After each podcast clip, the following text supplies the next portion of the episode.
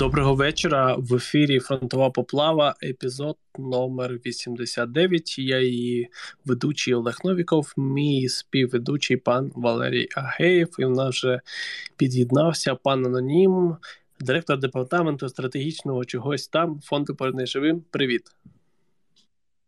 Привіт. Доброго вечора. О, а ось... О, хто до нас доєднався. Та-та. Пан без вуса. Ту-ду-ту-ту-ту. Доброго вечора. Це трохи не той вайб, але ладно. Та нормальний вайб. Пан Тарас, вітаю, директор фонду «Повернись живим» на місці. Доброго вечора. Давайте розпочнемо спочатку з останніх новин, які несуться, і розпочнемо з банальної, яку вже обсосали з ніг до голови, це з мобілізації так званої часткової, очевидно, що вона не часткова, в Росії.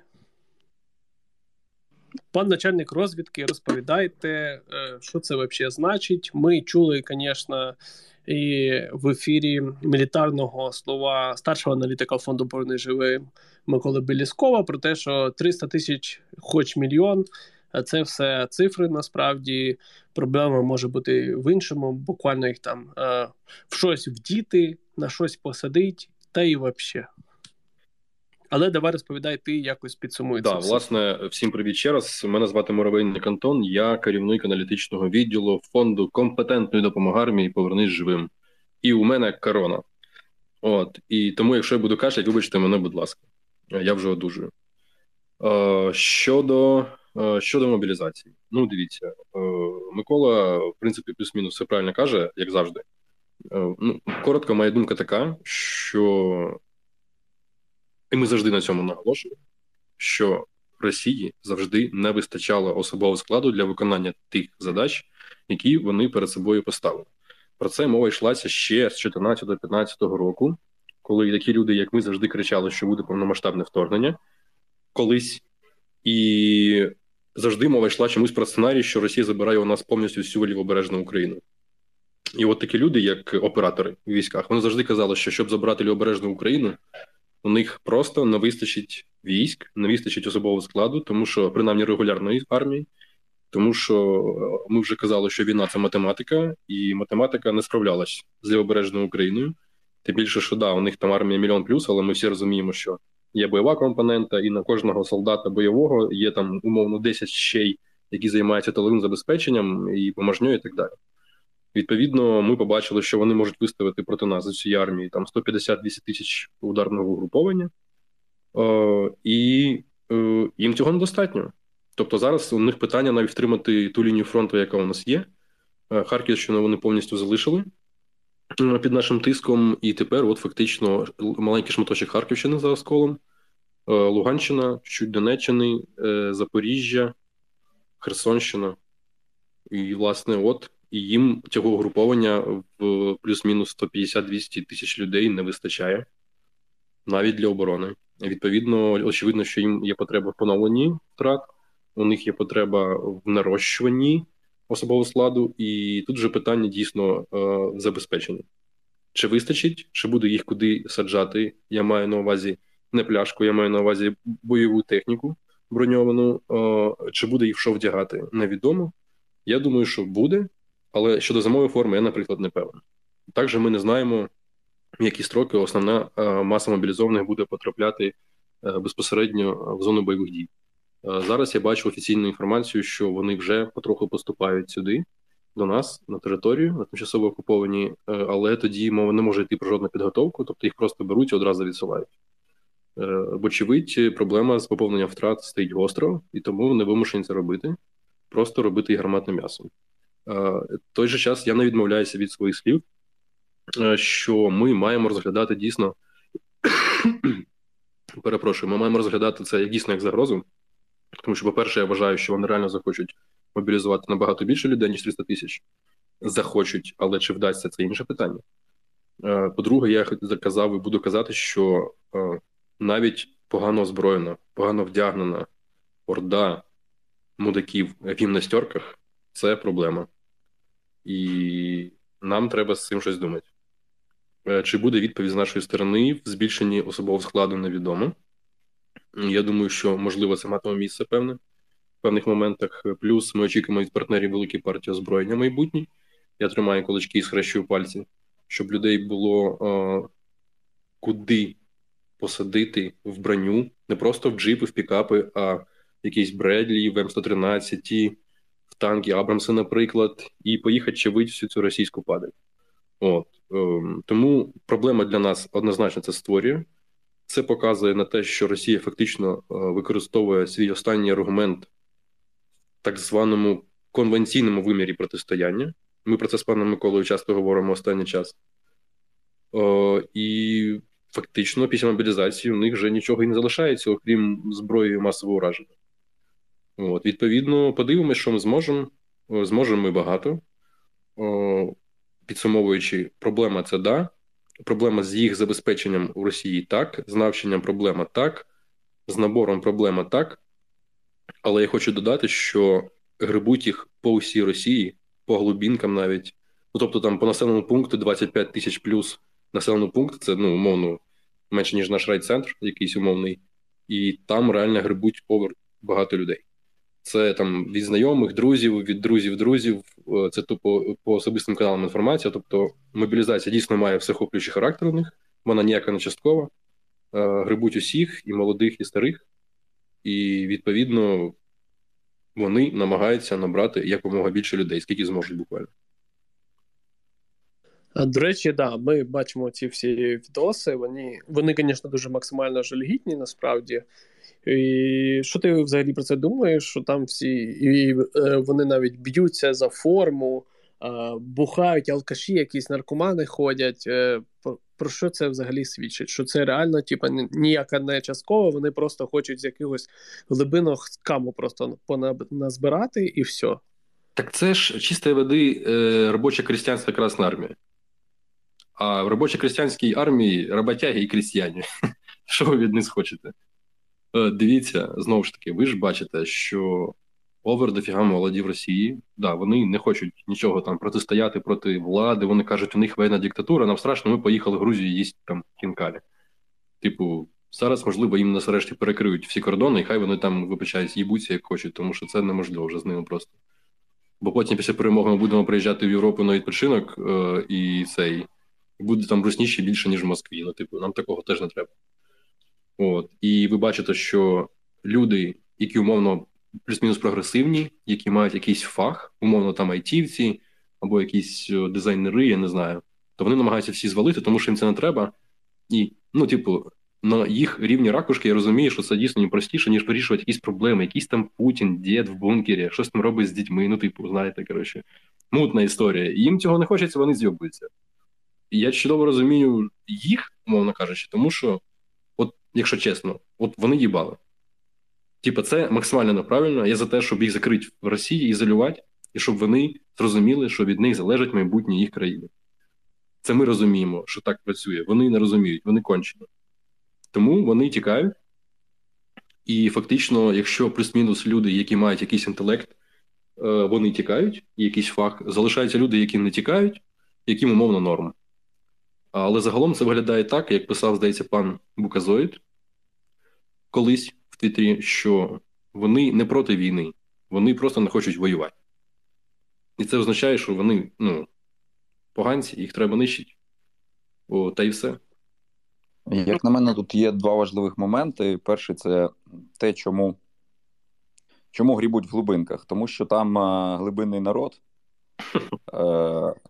ну, як би це не звучало, це чуваки, які, ну, звикли хавати інформацію з телевізора, як би це також не звучало, і їм окей. І другий момент – це те, що зараз, як на мене, достатньо чітко проглядається через оце розділення на тих, хто відмобілізовується, і тих, хто, типу, хоче с'їбнуть. Намагаються, типу, провести консолідацію суспільства. Хезе, чи у них це вийде, але я ось дивлюсь, як вони, типу, починають розповідати, ну, типу, русняві, про, згадуючи там Лівонські війни часів Івана Грозного, згадують про князя Андрія Курбського, який, типу, топив за царя батюшку, а потім з'їбався в Польщу. згадують про кого? Про Власова і про російську визвольну армію, яка за Третій Рейх топила. Ну, коротше, такі моменти, що, типа, ті, хто хоче там Європку, Грузію, кудись там звалити, типа, ви колаборанти, і нам таких, типу, не треба. Ну, хезе, побачимо, що з цього всього вийде. Таке. Так, ми бачимо, що нас слухає 4000 людей на Ютубі, а лайків тільки 1200. А ну, давайте накрутіться. І там пан Тарас щось піднімає руку. Пан Тарас, ви випадково натисли? Чи хочете щось сказати? Я не випадково натис, бо в цій історії з мобілізацією ми трохи упускаємо, ну, або не упускаємо, просто не проговорюємо такі історії, як, наприклад, Україна при населенні в 40 мільйонів дуже тяжко і важко змогла зібрати 1 мільйон, воюючи на своїй території в захисній позиції, в, умовно кажучи, визвольній війні і так далі, і так далі. Цей 1 мільйон дуже важко з безпрецедентним волонтерським рухом забезпечується, одягається, озброюється, екіпіровується і так далі, і так далі. При цьому країна існує за зовнішні кошти і воює виключно на основі зовнішньої допомоги. Росія, маючи населення в 140 мільйонів, якщо я не помиляюсь, плюс-мінус, маючи постійну можливість отримувати, якщо я не помиляюсь, близько мільярда в день в доларах від своїх нафтогазових продажів, маючи якісь золотовалютні резерви, доволі немаленькі, і маючи з боку десяток таких самих країн-ізгоїв, які готові допомагати, торгувати і підтримувати. І це не про 300 тисяч, це про те, хто перший математично закінчиться.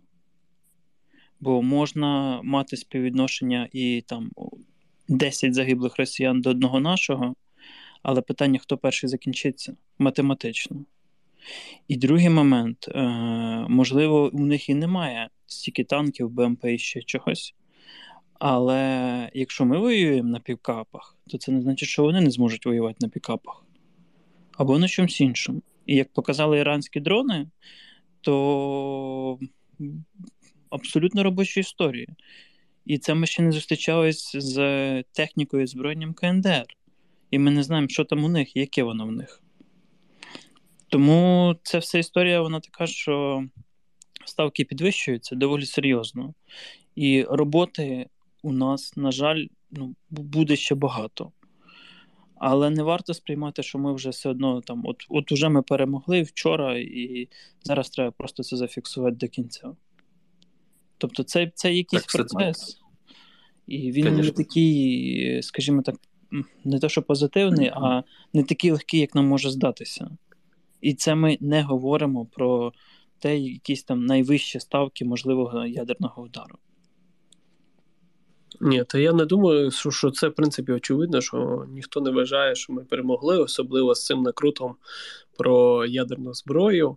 До речі, пан начальник розвідки, а ну, накрути, розкрути, закрути, як тут? Я тут. Так а що, з приводу ядерної зброї? Так, я вам, власне, ж от буквально 5 хвилин тому сказав, що, і ми це проговорили з одним з наших аналітиків, з Миколою Білісковим, що Оця мобілізація, яка насправді не часткова, вона ж насправді, це я ж кажу, це останній їх аргумент от в цій лазейці, в цьому зазорі конвенційного протистояння. Конвенційне протистояння мається на увазі застосування конвенційного видів озброєння, тобто тим озброєнням, яке дозволяється конвенціями. От ядерне озброєння не дозволяється, наприклад, хімічне озброєння не дозволяється і так далі. Тобто, умовно кажучи, якщо вони зараз лупануть мобілізацію і воно їм глобально нічого не дасть, то, можливо, для них буде наступний варіант – це вже перехід в неконвенційну площину і застосування, можливо, там якоїсь там тактичної ядерної зброї. Дякую. Суб'єктивно, я вважаю, що варіант з розгляду, наприклад, там ядерного удару по Україні, там якоюсь там міжконтинентально-балістичною ракетою, там прям в Київ, я не знаю, по Майдану, це типу овер мало ймовірно. Це суб'єктивно. Скоріше, я думаю, це може бути на Сході або на Півдні, скоріше, може, на сході. Якась тактична історія, снаряд до піону або снаряд до тюльпана, вони є з ядерною бойовою частиною. І да, це може бути для нашої деморалізації і так далі, і так далі. Але ж ви думаєте і те, що один снаряд, він принесе нам багато шкоди і деморалізує, як я вже сказав. Тим не менш, цей снаряд може відкрити нам двері. Як би це не звучало цинічно, що це, все, що ядерне, все, що стосується ядерної тематики в світі, воно має несе за собою червоні лінії. Це і ядерні відходи, і ядерна електроенергія, і ядерне озброєння. Що далі за цими червоними лініями? Так от, я ж до чого і веду, що можливо, це зніме будь-які стопи для міжнародних партнерів для нас, і нам просто дадуть карт-бланш по озброєнню. Можливо, але не точно. От. Плюс безпрецедентно можуть підсилити санкції проти Росії. Тобто це те, з чим світ просто вже миритися, скоріш за все, не зможе. Тоді просто цей світ заслуговує знищення. От і все. Давай так. Є об'єктивні штуки, від яких світ не може відмовитись. Отак от по... все, не робимо. Якщо, наприклад, перестають купувати російську нафту або російський газ, це ж, знаєте, як закон Ньютона. Якщо десь, стало менше, то десь стало більше. Не можна просто так витягнути з ринку 10 мільйонів барелів нафти на день, якщо її немає чим замінити. Вочевидь, світ шукає, чим її замінити, і замінить тоді, коли замінить, коли знайде. Так само і по газу. Власне, тому тече і ще якийсь час тектиме валюта за всі ці вуглеводні штуки. Вочевидь, таким чином підтримуватиметься економіка. І, як на мене, дуже важливо дивитись не на мобілізацію людей, хоча і це теж важливо, а дивитись на мобілізацію економіки. Чи буде вона, чи не буде. Бо... бляха, 300 тисяч, не 300 тисяч, мільйон, їх треба вдіти, обути, і от все. Коротше, економіка при тотальній мобілізації, при повній, вона має так чи інакше переналаштовуватись. І особисто мені цікаво дивитись за цим. Так, правда. І мало того, ти ж пам'ятаєш, нам Тарас, наш аналітик, дав посилання, здається, що росіяни збільшують на наступний рік видатки на оборону, на воєнщину десь 56-40% в порівнянні з минулим роком. Це ж якраз про додаткові витрати, які виникають. Так це витрати на оборону. Уяви, ти, навіть якщо ти 300 тисяч мобілізуєш, їм треба ХЗП платити, так все правильно, і так далі. А я саме про переналаштування економіки. Це умовно кажучи. Так умовно кажучи, вони її почали перелаштовувати одразу майже. Ці додаткові зміни на заводах на певної категорії і щодо асортименту продукції на цих заводах і так далі. Це вже, в принципі, відбувалося. Це, вибачте, це легендарні макарони з калібру 7,62? Не настільки, але напевно, що так. Так, тут ще питає таке, наскільки ви вірите в те, що Захід застосує ядерну зброю у відповідь на застосування Росією ядерної зброї? Ні в скільки, неможливо. Я не вірю. У вас три ні. Я вам колись... у вас три ні, до побачення. Ви попадаєте в бан, пан Новіков. За мною. Коротше, ситуація яка? Є прикольна документалка, вона називається «Третя світова. Погляд з бункера» з 2016 року від BBC. Я колись вже радив на одній з поплав. Я, здається, і навіть бачив. І там дуже прикольно розглядався сценарій на прикладі Балтійських країн, сценарій, як у нас з Донбасом. Росіяни починають діяти так, і гібридно, як тоді казали. І що робить Європа, що робить НАТО, тому що Балтік Стейтс – члени НАТО і так далі. І там дуже цікаво просто погляд з бункера в Британії, як приймається рішення, і там написано було, що звісно, це художній документальний художній фільм, такий собі гібрид, і але там присутні були при розробці сценарію аналітики НАТО і так далі. І коротше, ідея була в тому, що як би не відповідала Європа і не відповідала НАТО, Росія завжди підвищила свої ставки. Що вона в принципі зараз робить, це не сюрприз. І власне, звісно ж, з часом все одно все штовхнулося в ядерну зброю. І там навіть був один момент перший, який доволі цікавий, що, типу, росіяни нанесли ядерний удар по флоту НАТО в Балтійському морі. Ядерний удар, да. І потім сказало, типу, що це наш один командир, типу, вийшов з-під контролю, наніс удар, ми його, типу, накажемо в такому плані. Що, типу, це не ми, сорян. Ну, типу, як мінімум. І в кінці, коли вони сказали, що, типу, британцям сказали, що російські ракети націлені на Лондон, чи будемо націлювати свої ракети у відповідь на Москву, британці сказали, типу, та ні, бо це тоді буде вже піздець, типу. А ми не можемо відповідати за знищення всього світу. Ну, типу, і в цьому щось є насправді. Ну, типу, застосування, масове застосування ядерної зброї – це піздець. Давай ще, я в це мало вірю. Знаєш, що ще проговоримо? Там якраз от Белісков теж говорив, що в стилі все одно з одного з позитивів, що по суті русню підтримує, ну так, більш очевидно і публічно, лише один Іран. Чи ти з ним згоден в цьому плані, що тільки Іран підтримує?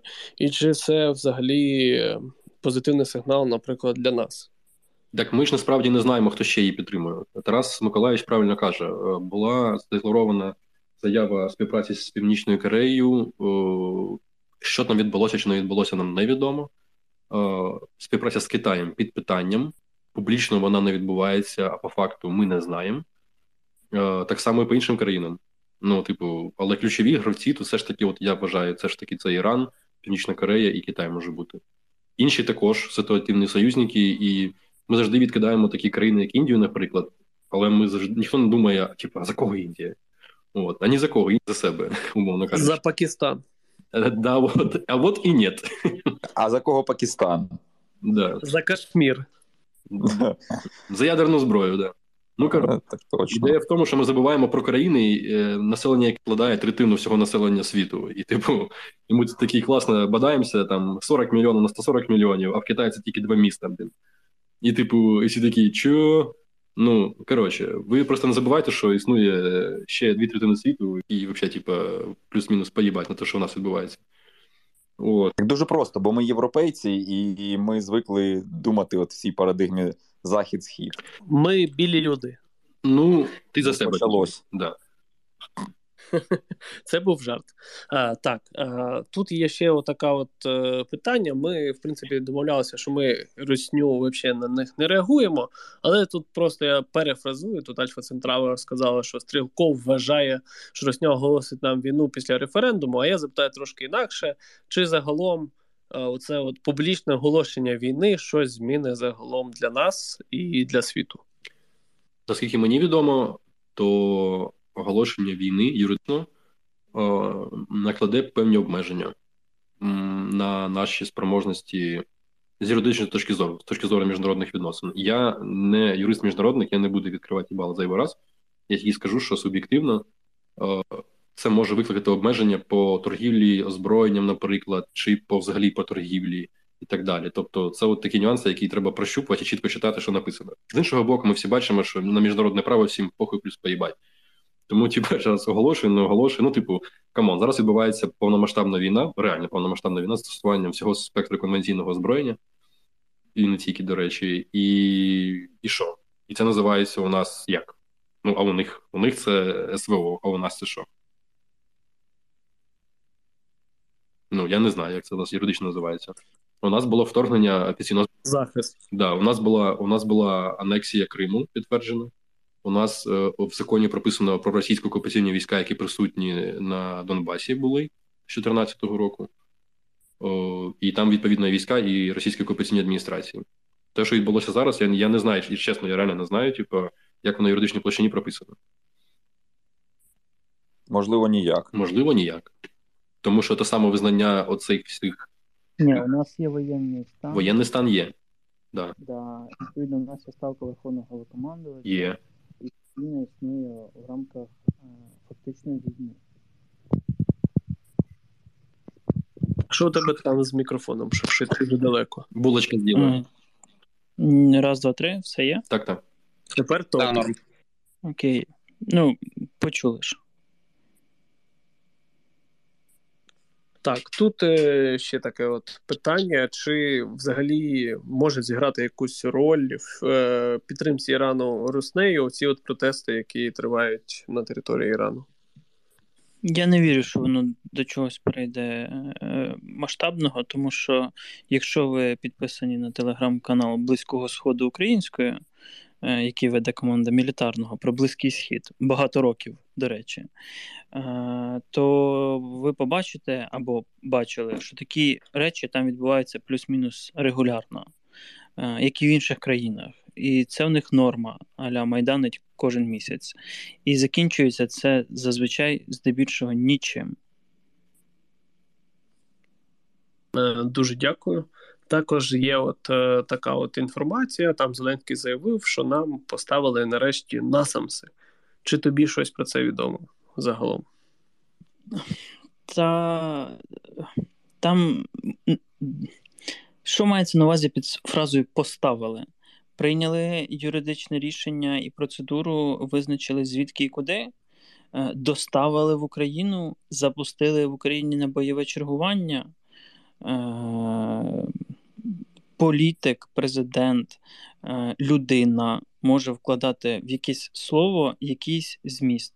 І цей зміст не обов'язково відповідає вашим очікуванням або розумінню. По моїй інформації, їх у нас наразі в Україні немає.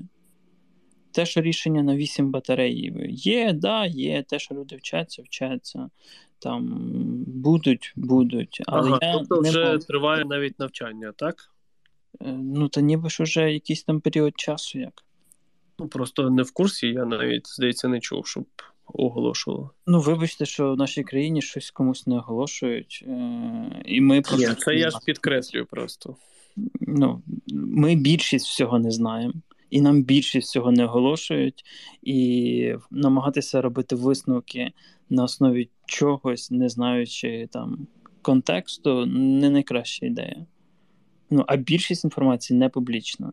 Тобто в публіку виходять або якісь рандомні заяви, фрази, ще щось, або щось, що дуже рафіноване і дуже контрольоване. Причому в різні періоди часу різні країни мають різну позицію по тому, що можна озвучувати, а що не можна озвучувати. І були періоди, коли, наприклад, США там кожну допомогу озвучувало, деталізовувало і показувало. А були періоди, коли вони прямо забороняли згадувати будь-яку допомогу там за цей місяць, умовно кажучи. Ще хочеться повернутися до мобілізації в Росії, і пан начальник розвідки, це питання до тебе. Там Кримсос повідомив таку інформацію, що в окупованому Криму 90% мобілізованих – це кримські татари. Чи тобі щось відомо про це, чи ти чув взагалі? Ну, власне, тільки цю інформацію я і чув. Підтверджено, ну, її публікували з різних джерел, я не знаю, чи дійсно в ітогі одно джерело цієї інформації. На достовірність перевірити це ніяк неможливо, це треба хіба довіряти джерелу. Це цілком може бути, абсолютно. Росіяни завжди так робили. Так само, як у нас, то що ми маємо наразі в Україні, росіяни призивають в основному, незбалансовано, да, з усіх регіонів. І вже є тейки, коли кажуть, що реально умовних бурятів, там, тувінців, їх призивають набагато більше, ніж москвичів. Непропорційно більше. Те саме вони роблять з кримськими татарами. Вони нищать малі народи, ті народи, які готові до протестної діяльності, які ніколи не погодяться жити під Росією, особливо кримські татари. От. До бурятів, можливо, також коли ж дійде, поки що не доходить. От. Але потроху доходить до Кавказу, але там все і так знали завжди. От. Я думаю, що там просто чекають слушної миті також. І все там буде хорошо. От. Але це не точно. Давайте трошки пройдемося по більш локальних питаннях. Питають про словенські танки М113.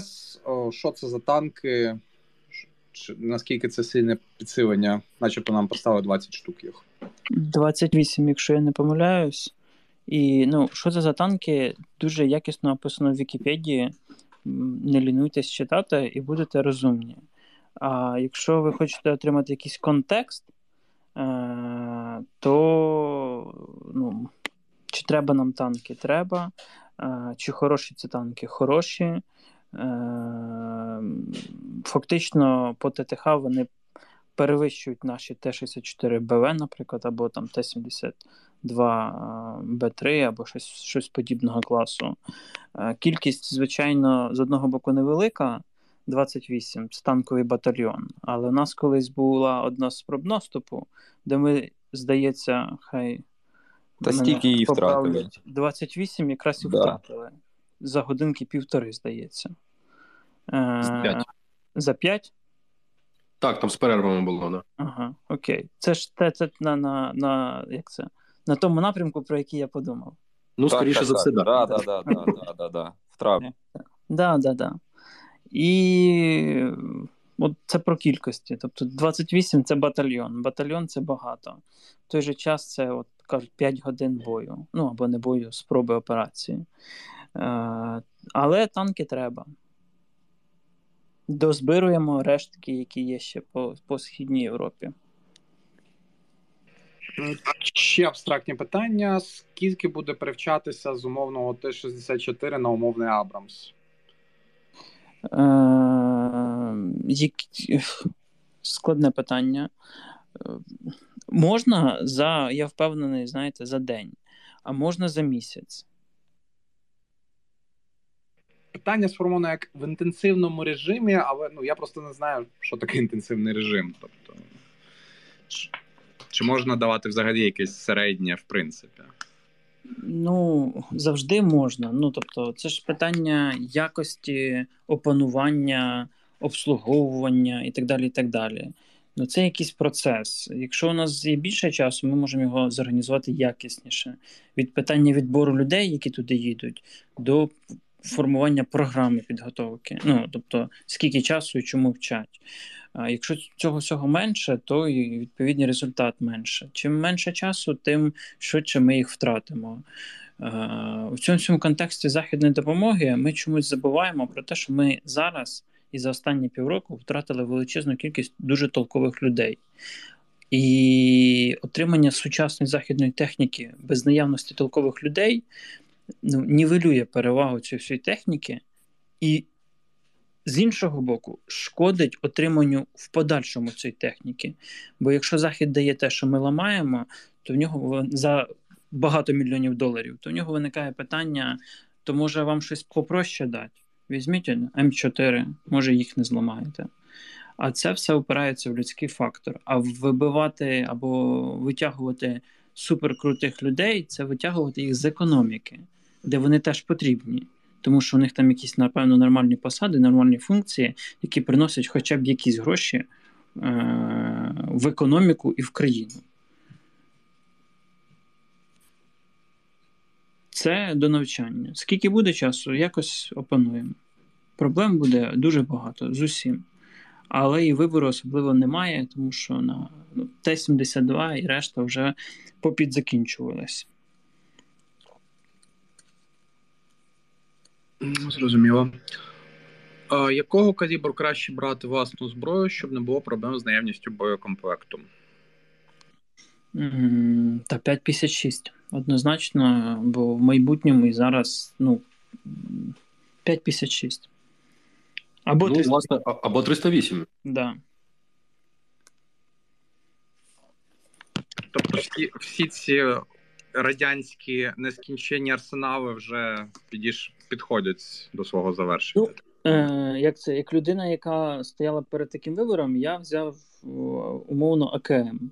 Але, скажімо так, зараз, напевно, більш перспективніше брати 5,56, оскільки якась кількість мільйонів ми регулярно отримуємо від Заходу, і в цілому можливості купувати, отримувати цей калібр більше, аніж 5,45 чи 7,62-39.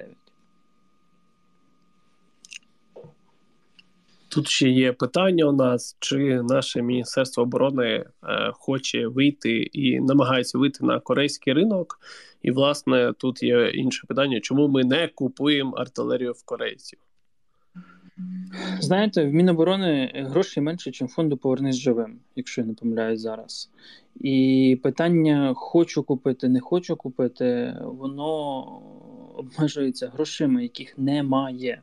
Знову ж, ми чомусь, як це коректно сказати, щоб нікого не образить, частина слухачів, користувачів і нашої цільової аудиторії живе в якомусь вакуумі, де немає проблем, наприклад, з нашими втратами людей, техніки, авіації, де немає проблем з грошима, бо здається, що це безліміт, воно звідкись береться, де немає проблем з купою інших таких глобальних стратегічних питань, про які ми не говоримо кожного дня.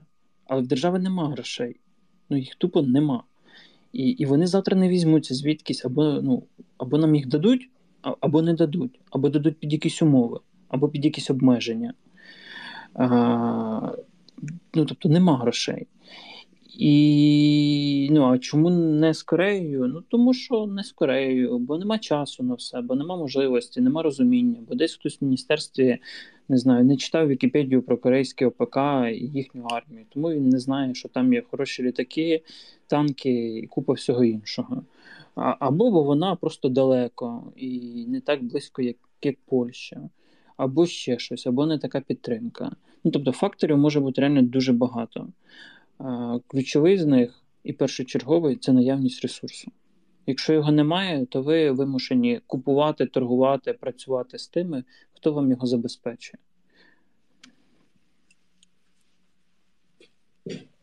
Так, ще повертаючись до начальника розвідки, давайте поговоримо, як ситуація на фронті. Зокрема, там історія з цією річкою, яка там наробила ділов. Що вона наробила, я вам не скажу, звісно. Але якщо по фронту, дуже коротко, я вам розкажу сьогодні що-небудь. Ладно, окей. Дивіться, насправді... Так і будь. Не перегибай. Просто, давайте по-чесному, коли дійсно є багато інформації, яку там важливо донести, і відбуваються якісь ключові події, то ми це проговорюємо. Якщо, умовно, у нас фронт, на фронті все стабільно хуйово, і він, умовно, плюс-мінус село вперед, село назад, то про такі ділянки ми просто не можемо нічого додатково розповісти, тому що там відбуваються постійні бої, важкі. Це не означає, що там просто сидять і все. Там постійно вмирають, гинуть за нашу територію, за нашу свободу. І це треба пам'ятати, це важливо. Якщо говорити про спроби просування, то у нас, з нашої сторони, відбувається певна операція довкола Лимана. І як це відбувається в двох словах, принаймні з того, що можна озвучувати, то, по-перше, ми почали підчимлювати Лиман трохи з півдня через річку, ще коли тривала так звана Балаклійсько-Куп'янська операція, чи як вона там правильно називається зараз, ми останніми тижнями трохи зачистили пару населених пунктів південніше Лимана, на його березі Сіверського Донця. І ми зараз десь вже тиждень як, може навіть трохи більше, пішли через річку, форсували через Оскіл, навіть Скілку, і там в сторону Рубців і так далі. Тобто ми пробуємо обійти ще на Лиман, піти з північного заходу. Тут є моменти, що, по-перше, інформація доступна в публічному просторі, її мало, що абсолютно окей, ми з вами про це багато говорили. Є інформація, зараз реально більше інформації по нашому просуванню від росіян, але цій інформації, звісно ж, не можна вірити. Відповідно, ми в ситуації, коли ми знову нічого не знаємо, як завжди, або про це не можна говорити. Якщо дивитися на те, що відбувається, і та інфа, яка є в мережі, то ми наразі не можемо сказати впевненістю, чи наша мета взяти прям Лиман штурмом, а скоріше, можливо, його оточити. І завжди дивіться трохи далі, там відсувайте карту подалі, гугловську, і там можете побачити умовне Сватове, і подумати, може все ж таки ми хочемо на Сватове, а не на Лиман, і так далі. А може нам треба перерізати ще дорогу на Кремінну, там і так далі. До речі, спроби такі у нас були, і це публічно висвітлювалося, як наші спецпризначенці на дорозі з Лимана на Кремінну там розстрілювали машини і так далі. Тобто довкола Лимана триває операція, можливо, ми будемо намагатися взяти його в оточення, Це буде простіше, ніж брати його в лоба. Для цього ми форсували річку, як я вже сказав, річку Оскіл, і для цього ми зайняли, зачистили декілька населених пунктів південніше Лимана на його березі, вже на Сіверського Донця. Про перспективи говорити важко, тому що, знову ж таки, ми не володіємо всією масивною інформацією, особливо по складу сили засобів противника в цьому районі. Я думаю, що там у нас плюс-мінус може вийти. Якщо говорити про фронт, який там от район Бахмута, Вдос, Пєски, і там триває піздарєз колосальний і постійний, і наші плюс-мінус тримаються. Відповідно, там якихось масштабних просувань противника, проривів не відбулося. Те саме і можна сказати про Запоріжжя і про Дніпропетровську область. Якщо ми говоримо про Херсонщину, то тут варто наголосити, що, якщо пам'ятаєте, всередині вересня, 14-го, напевно, числа, було нанесено перший ракетний удар по гідротехнічним спорудам біля Кривого Рогу, біля водосховища, і було пошкоджено як мінімум один шлюз, в результаті чого почав підніматися рівень води в річці Інгулець. І тоді ми ще казали, що це, можливо, призведе до підняття рівня ріки і на Херсонщині, там, де триває якраз активна фаза нашої операції по звільненню Херсонщини. Багато хто тоді казав, що не може бути, щоб невеликий розлив дамби привів до підняття рівня води біля наших військ на Херсонщині, бо це там овер 250-300 кілометрів вниз по течії, і типу, це буде непомітно. І я сьогодні просто для цікавості про це згадав, зайшов на всім відомий, хто займається цією тематикою, всі відомий ресурс Sentinel Hub, там, де безкоштовні знімки в поганій роздільній здатності, але вони принаймні оновлюються. І по ним видно, що річка в районі зони бойових дій, в районі там Давидів-Брід, Лозове, Андріївка, там, де якраз наші війська знаходяться по той бік річки, то рівень води там зріс, можливо, там плюс 2-3 метри в висоту і в ширину, іноді це могло бути 10, 15, 20, а подекуди 40-50 метрів ширша річка стала. І, відповідно, ви можете зрозуміти, що комфорту це для пересування річкою не додало жодного, і це для нас проблема. Це дійсно проблема. От, я думаю, що дійсно рівень річки вже можна побачити по супутниковим знімкам, що потроху він починає падати. Принаймні там от пік був по знімкам десь 18-го числа, здається, 21-го вже було трохи менше, але все ще багато. І коли рівень відновиться, ну, невідомо. І я не гідролог, я не знаю. От. Але це проблема. Також якимись позитивними новинами з півдня я порадувати вас не можу, тому що їх фактично і нема. Або я пропустив, поки хворів. От. Але, як ви бачите, росіяни дуже не хочуть відступати з Херсонщини. Ми про це говорили також багато разів, що ми про це, до речі, говорили ще весною, десь в квітні чи в березні починали, що там особливості географії такі, що там дуже багато також гідротехнічних споруд, оцих меліораційних каналів бетонних, росіяни на них спираються, коли будують свою смуги і зони, і райони оборони, і нам дуже незручно проводити штурмові наступальні рейдові дії по такій території, плюс вони перекинули, за різними даними, там овер 2000 людей з умовних спецпризначенців, тобто людей з підготовкою, не просто мобіків. І оскільки це степ, і у них є перевага в артилерії і в авіації, і вони можуть на землі підготовленими групами зупиняти спроби нашого наступу доволі ефективно, на жаль. Відповідно, тому ми не маємо такого молнієносного успіху, як ми мали на Харківщині. От. Знову ж таки, чому росіяни не хочуть віддавати нам навіть північ Херсонщини, тому що для них це створює загрозу подачі води в Крим, а це, як на мене, була одна з основних, в принципі, цілий мінімум цієї всієї затії, цієї війни проти України повномасштабної, і якщо вони втрачають доступ до води, то наше це все взагалі. Відповідно, буде тримати це максимально довго. Так, з позитиву можна розповісти хіба що те, що сталося цього тижня, воно якраз співпало з днем оголошення мобілізації в Росії. Це обмін наших військовополонених, які захищали Азовсталь. Це дійсно дуже крута новина, попри те, що 5 командирів з Азовсталі перебуватимуть в Туреччині, невідомо скільки, але попри те, вони не будуть сидіти в російських тюрмах, підвалах і так далі, і їх не будуть катувати. Звичайно, зі сторони на них дивитися дуже важко, і русня, як каже пан начальник розвідки, гниль і бруд і так далі. Але слава Богу, що їх звільнили, і вони вже не в Росії. Пан Валерій, чи є у вас там ще щось? А якщо ні, то будемо якось завершувати. Давайте завершувати. Тоді головне питання. Ні, чекайте, я би ще коротко додав, це також цікавий момент. Давайте.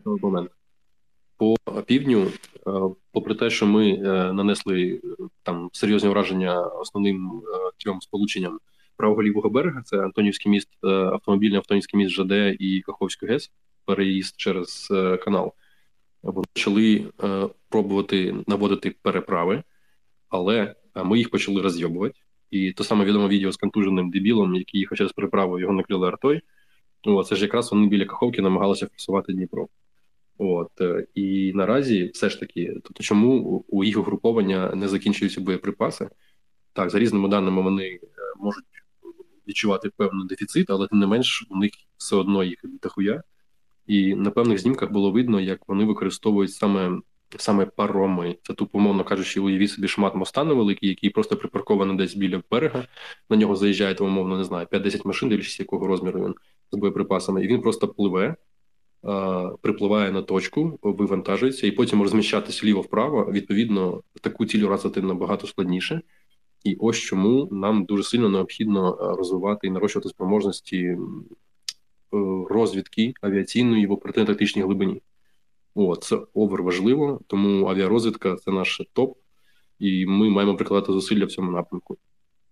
Тобто вони юзають такі от мобільні, невеликі пароми, і тому у них виходить. А ми поки що не можемо їх якісно вражати, тому є ще над чим працювати.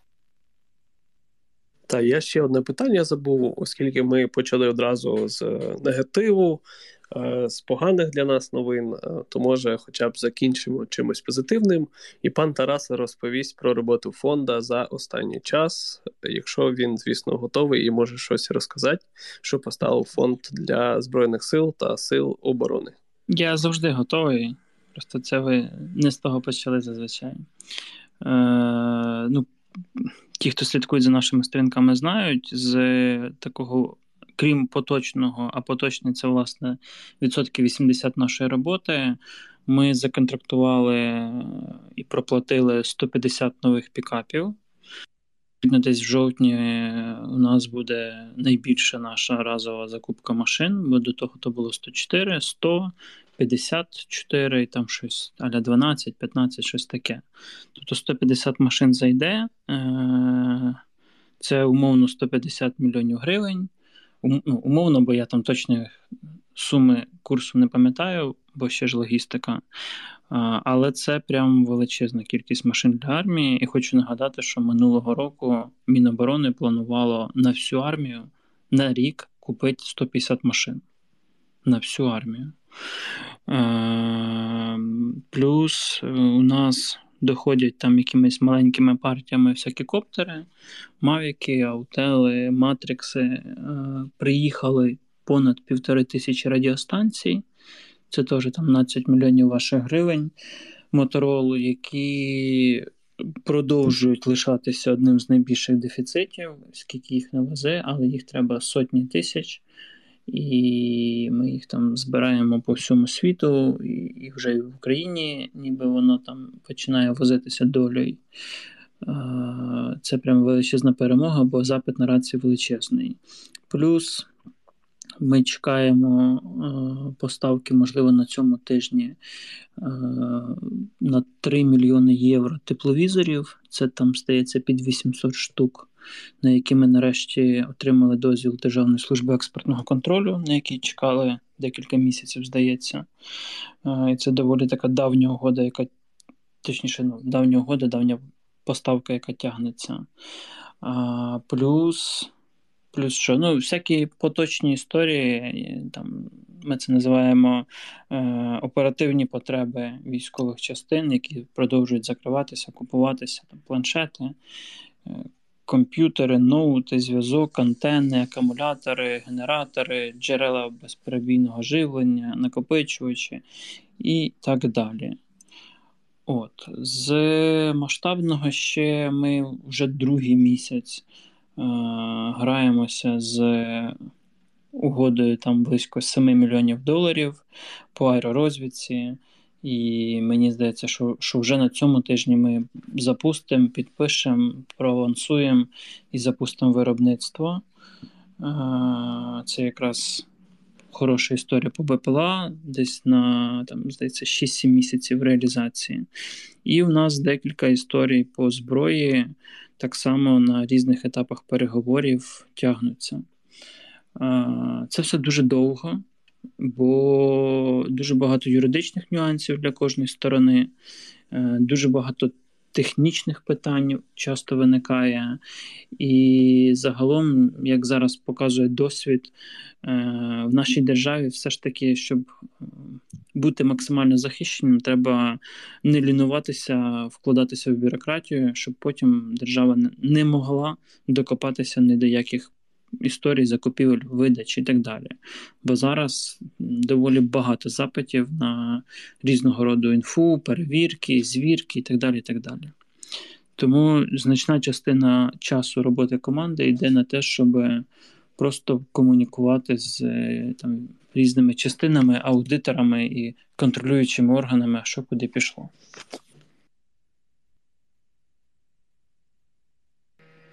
Так, дуже дякуємо. Я ще хочу сказати, ми отримали там чергові гроші від наших спонсорів та тих, хто нас слухає, небайдужих наших громадян. Всім дуже дякуємо. І ми там вже підрахували, що в період з кінця квітня по от завтра буквально я відправлю чергову суму на фонд «Повернись живим». Я думаю, що це буде тільки фонд «Повернись живим». Ми вже відправили понад 500 000 гривень.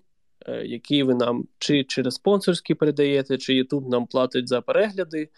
Тому це от такий наш вклад, невеличкий, але все-таки це ми з вами зробили. Дуже вам дякуємо, дякуємо за підтримку. І це гарна сума.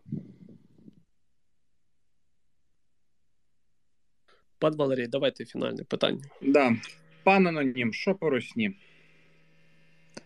Русні пизда, незважаючи на те, скільки людей вони мобілізують, один хуй.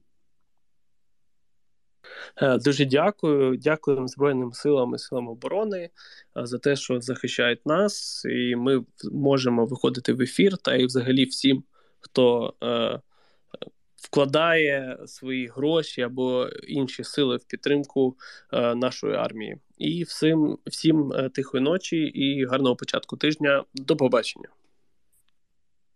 Добраніч. Добраніч, люблю, цілую пух. Обняли, підняли, не болійте, вакцинуйтесь і підписуйтесь на мою нову сторінку, бо походу старі края. Да, пан начальник розвідки, скоріше одужайте, так. Да, не кашляй. Дякую. Скоро будемо вже пити, не переживайте. Аби пить.